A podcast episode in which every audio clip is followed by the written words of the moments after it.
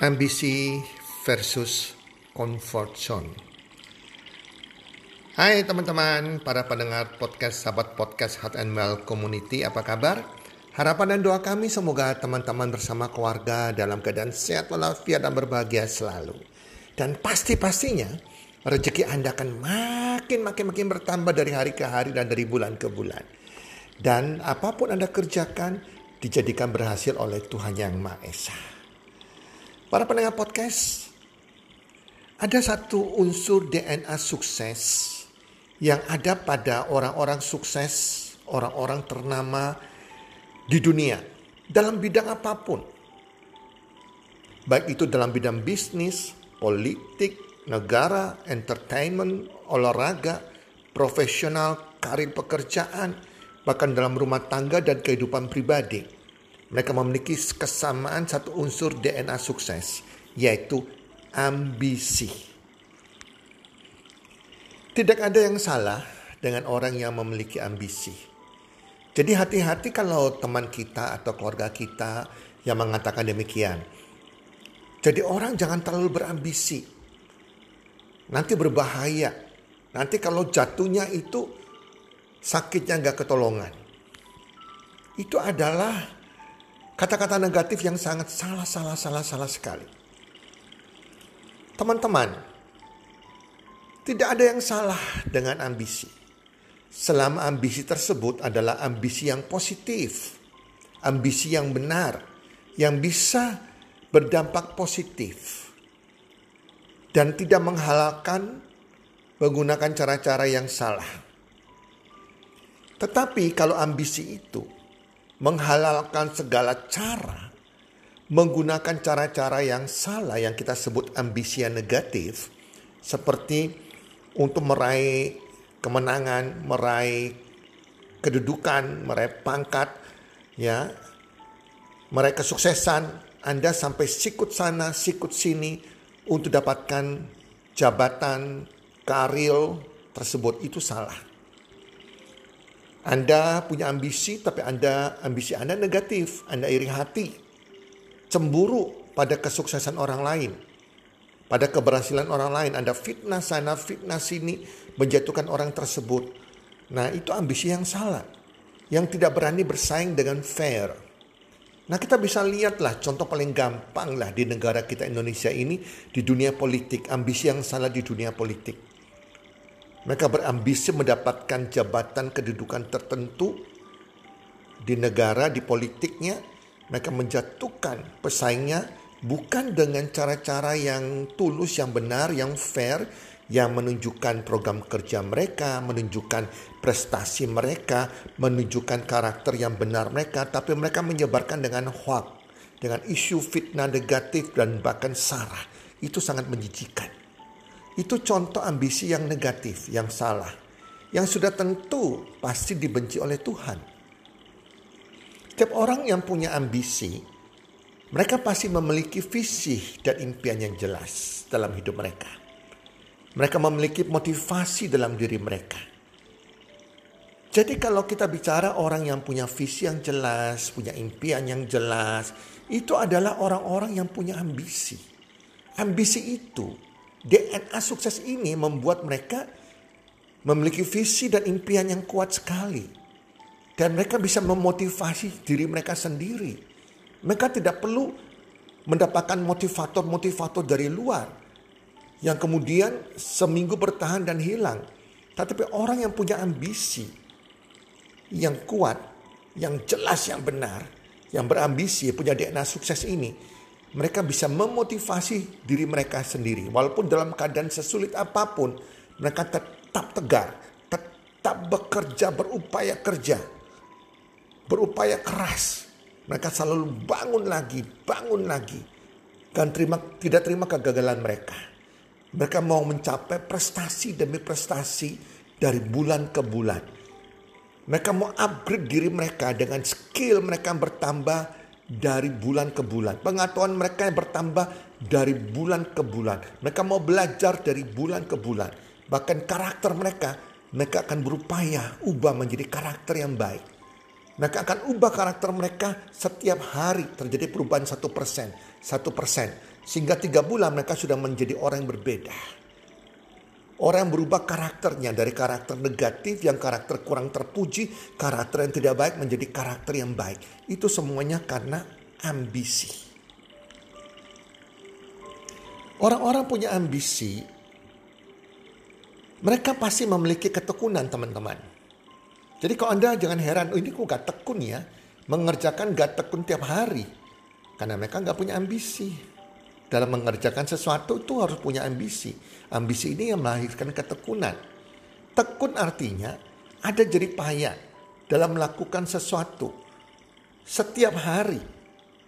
Dan mereka tidak mudah menyerah dan terus melakukan sesuatu yang ia percayai bisa mencapai mimpinya. Dengan konsisten, persisten dan dilakukan setiap hari dan tidak mudah menyerah, tidak mudah baper Orang-orang yang berambisi mereka selalu mengupgrade diri mereka dengan dalam skill, pengetahuan dan karakter mereka. Nah, teman-teman kita bisa melihat waktu kita sekolah dulu. Kita sekolah sampai kuliah, pasti ada anak-anak atau mahasiswa tertentu yang ambisinya sangat besar. Karena ambisi besar itu, mereka tekun berjerih payah untuk belajar setiap hari. Untuk mencapai nilai terbaik, itu ambisi mereka. Dan kita melihat ada teman-teman kita yang rajin belajar, ada yang malas-malasan tidak mau belajar. Ada teman-teman kita yang mengejar nilai 9, nilai 10. Ada yang ya asal 6 sudah cukup lah. Yang penting gak merah. Nah orang-orang yang mencapai prestasi ini adalah mereka punya ambisi. Sehingga mereka mau melakukan jerih payah untuk belajar setiap hari dibandingkan teman-teman yang lain. Karena mereka punya visi dan misi yang jelas untuk menjadi number one, menjadi juara, menjadi yang terbaik, lulus dengan lulusan terbaik. Dan mereka mungkin dari visi yang jelas tersebut, mereka yang mendapatkan beasiswa untuk bisa membuat orang tuanya bangga, diri mereka juga bangga, mereka mau menjadi pemenang, mereka bisa bersaing di masa depan mereka untuk mendapatkan pekerjaan terbaik maupun profesi terbaik. Itulah sebabnya mereka berambisi. Nah, jika seseorang yang sudah memiliki ketekunan dalam melakukan sesuatu, orang-orang ini akan menjadi orang yang berhasil. Karena orang berhasil adalah orang yang tekun, teman-teman. Seseorang yang menjadi orang yang tekun dan tidak mudah menyerah karena ia punya ambisi ambisi untuk mewujudkan visi dan mimpinya.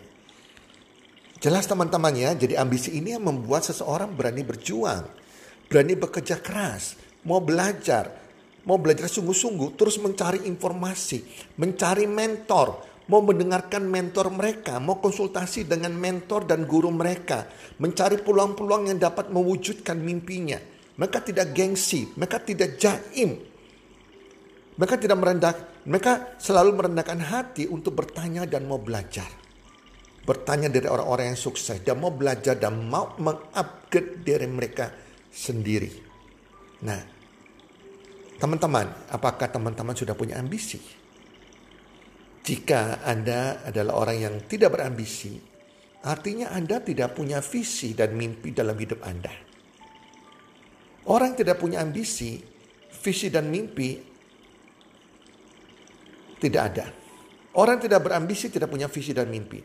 Dan mereka akan menjadi menjadikan mereka adalah orang-orang dalam grup comfort zone atau grup orang-orang di zona nyaman. Orang-orang berambisi, mereka adalah orang-orang yang keluar dari zona nyaman.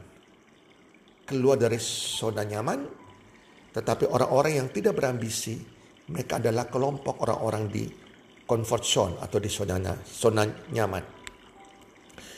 Zona nyaman atau comfort zone adalah suatu keadaan yang seseorang sudah nyaman dengan keadaannya. Kenyamanannya yang membuat orang enggan meninggalkan zona ini dan memulai sesuatu yang baru. Setiap orang punya zona nyaman masing-masing, teman-teman. Contohnya rumah kita adalah zona nyaman kita.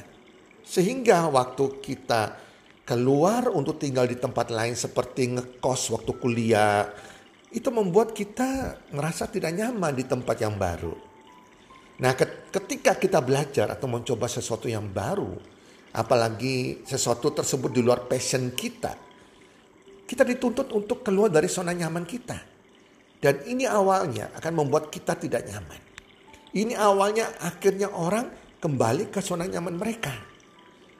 Karena mindset kita, pikiran bawah sadar kita sudah biasa menerima hal yang nyaman dan dia akan menolak sesuatu yang berbeda, sesuatu yang membuat kita tidak nyaman.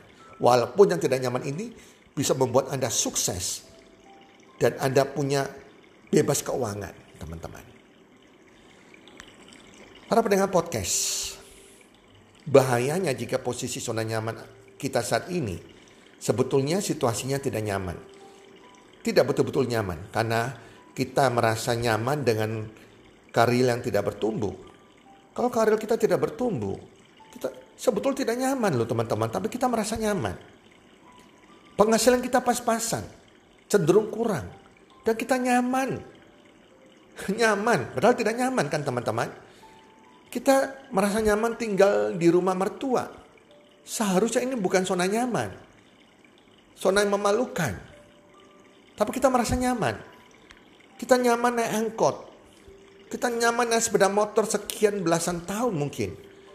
Itu sebetulnya bukan sesuatu yang nyaman teman-teman. Kita nyaman dengan kemiskinan kita. Jangan nyaman dengan uh, hutang-hutang kita. Sebetulnya itu tidak nyaman teman-teman. Kita nyaman dengan bersosial media berjam-jam. Ya, kita melalang buana di sosmed. Padahal kita nganggur. Kita nggak punya pekerjaan. Itu tidak nyaman sebetulnya. Zona nyaman yang tidak nyaman. Kita nyaman kumpul-kumpul bersama teman-teman yang tidak jelas tujuannya. Ngobrol sana, ngobrol sini, minum sana, minum sini. Membicarakan hal-hal yang tidak penting, yang tidak bisa merubah hidup kita. Kita nyaman hanya kirim-kirim berita-berita di WhatsApp. Padahal hidup kita tidak pernah mengalami perubahan bertahun-tahun. Income kita pas-pasan cenderung minus. Itu sebetulnya sesuatu tidak nyaman. Kita bukannya mau mengupgrade diri kita untuk belajar, tapi kita baca berita-berita dan kirim-kirim berita setiap hari.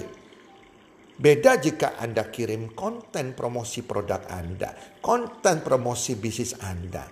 Itu baru benar. Bukan kirim berita-berita di sosial media. Anda jadi pengirim berita yang tidak akan merubah hidup Anda. Teman-teman, para pendengar podcast, jika kita sudah merasa tua untuk belajar hal baru atau sudah merasa tua untuk berubah, di situlah Anda stuck, Anda berhenti. Anda tidak bertumbuh lagi, Anda macet dan tidak bertumbuh. Contohnya seorang guru atau dosen yang tidak mau bertumbuh, ia sudah nyaman di posisinya. Maka ia akan kalah dalam mengikuti perkembangan zaman dibandingkan siswa-siswi mereka yang selalu mau mencoba hal baru dan ini memalukan sekali bagi seorang guru atau seorang dosen. Yang paling berbahaya dari comfort zone ini adalah jika kita masih sakit keuangan. Kita nyaman di kemiskinan kita, nyaman dengan hutang-hutang kita dan tidak mau berupaya untuk keluar dari zona nyaman kita.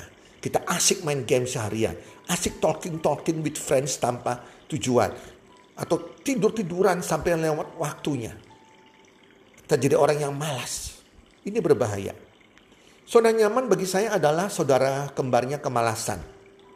Setiap hari kita harus sadari dan mau belajar keluar dari zona nyaman tersebut. Keluar dari kemalasan kita ini. Karena Tuhan tidak suka orang malas. Teman-teman para pendengar podcast Anda bisa belajar dari orang-orang terkaya di dunia. Orang-orang terkaya di dunia saja walaupun mereka sudah nyaman, sudah sungguh-sungguh kaya. Hartanya tidak habis tujuh turunan loh teman-teman tapi mereka masih terus mengupgrade diri mereka, mengupgrade bisnis mereka, mengupgrade skill dan karakter mereka. Dan mereka tidak mau berhenti dan tinggal di zona nyaman mereka.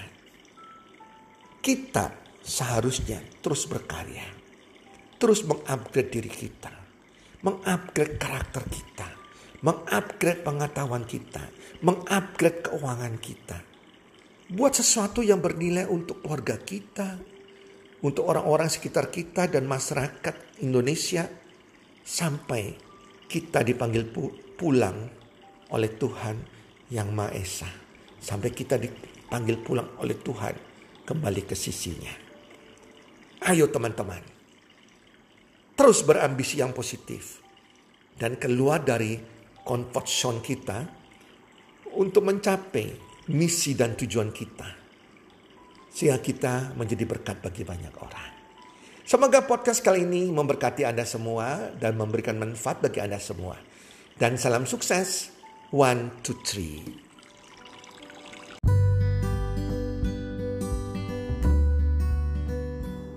Terima kasih sudah mendengarkan podcast kami. Teman, jika Anda rasa bermanfaat podcast kami ini, Anda bisa menginfokan kepada rekan kerja Anda, keluarga Anda, teman ataupun sahabat Anda. Dan jika ada hal-hal yang Anda ingin tanyakan kepada kami ataupun topik-topik apa yang Anda ingin kami bawakan, kami sampaikan, Anda bisa DM kami di Instagram kami healthcommunity.id. Salam one two three, salam sehat, sejahtera dan bahagia.